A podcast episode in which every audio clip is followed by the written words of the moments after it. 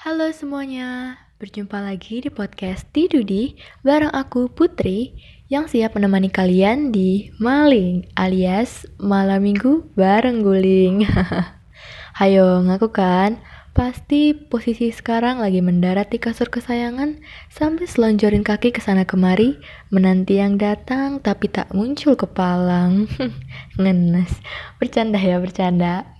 Ya intinya suasana kali ini pas banget dong buat dengerin podcast Didi dengan topik yang bakal aku bawain ini. Oh ya teman-teman gimana kabarnya nih? Apalagi seperti yang kita ketahui sekarang, kondisi kan masih belum memungkinkan nih ya untuk bisa beraktivitas di luar rumah sesuka hati gitu. Atau mungkin masih ada yang suka nongkrong-nongkrong sama temennya yang izin sama orang tua untuk kerjain tugas, eh tahu-taunya malah ngibrit ke warung Pak Asep. Hmm, enggak ya. Poin utamanya adalah tetap patuhi protokol kesehatan yang ada, oke? Okay? Nah, ngomong-ngomong soal temen, aku mau tanya nih sama kalian. Menurut kalian, apa sih arti seorang teman itu? Apakah teman adalah orang yang membantu kita dalam kesulitan atau orang yang menemani dalam suka dan duka? Hmm, itu biasanya makna umum seorang teman yang sering kali kita dengarkan. Tapi kalau aku boleh berpendapat, bagi aku teman itu ibarat sepasang sepatu. Ya kalau yang satunya hilang, maka itu nggak bisa dipakai untuk jalan, untuk berpergian gitu. Nah sama kayak teman, kalau yang satunya itu hilang gak ada kabar, pasti yang satu bakal nyariin. Karena tanpa teman itu rasanya hampa, benar gak sih? Nah itu pendapat aku pribadi.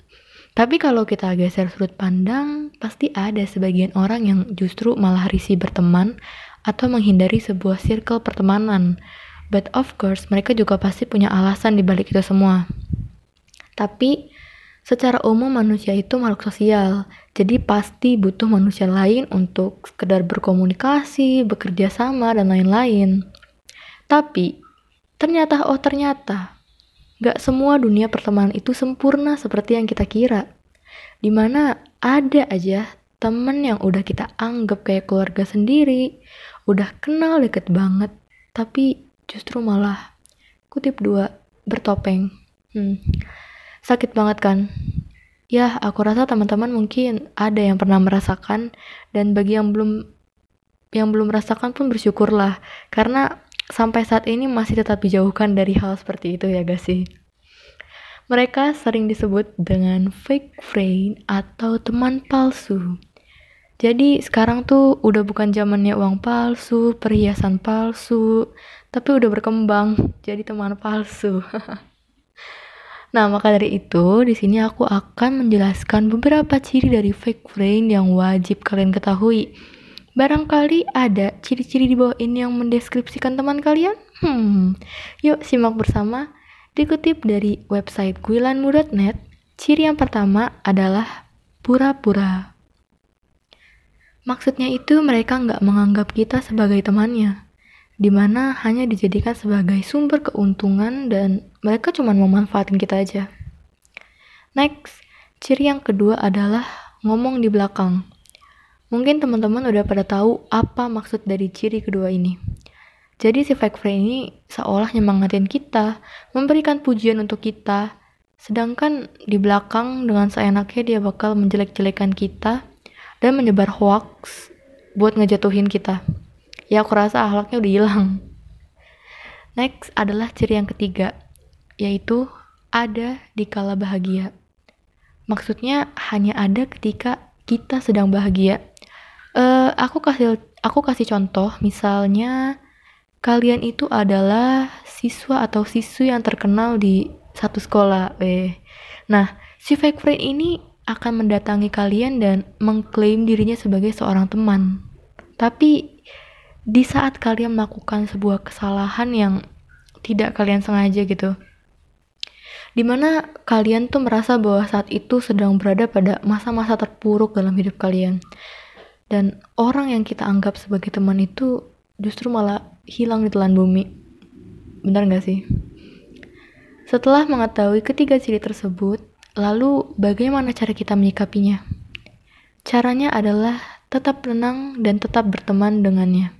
Yang di mana maksudnya ini untuk pelan-pelan menjauhi si fake friend itu. Walaupun kita sudah merasa dirugikan olehnya, alangkah baiknya kita tetap tersenyum dan tidak menaruh dendam kepadanya. Ya sebenarnya aku juga pengen nambahin pendapat pribadi sih.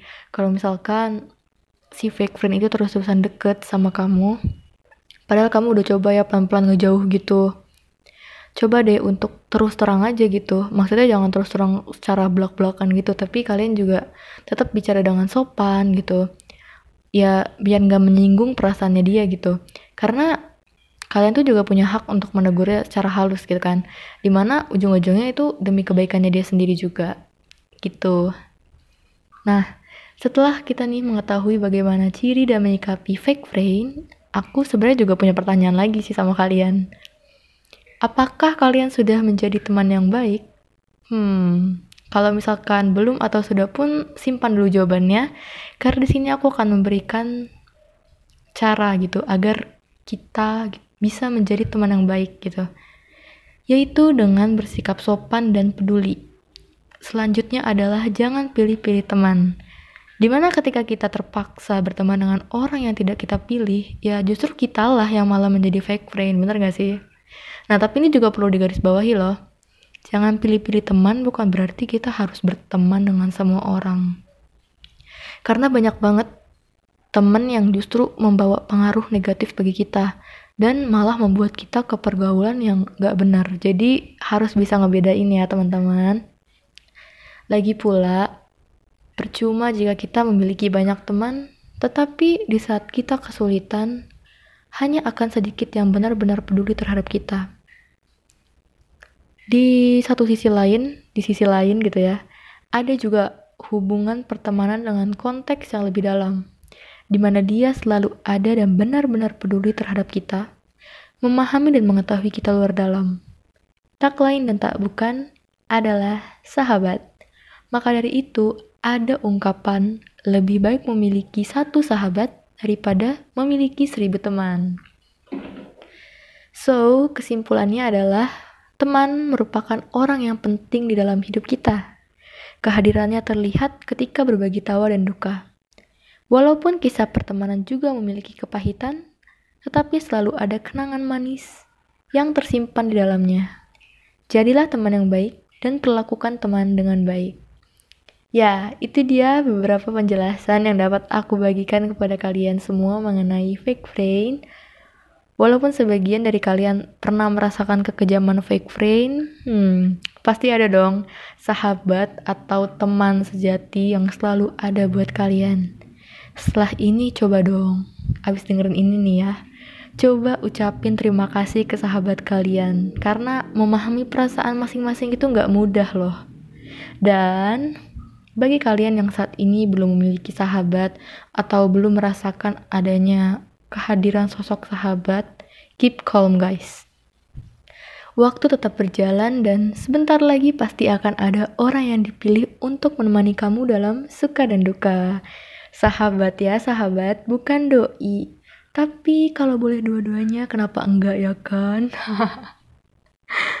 Oke deh, Sekian dulu ya yang dapat aku sampaikan. Mohon maaf bila ada kekurangan atau ada kata-kata yang kurang berkenan di hati.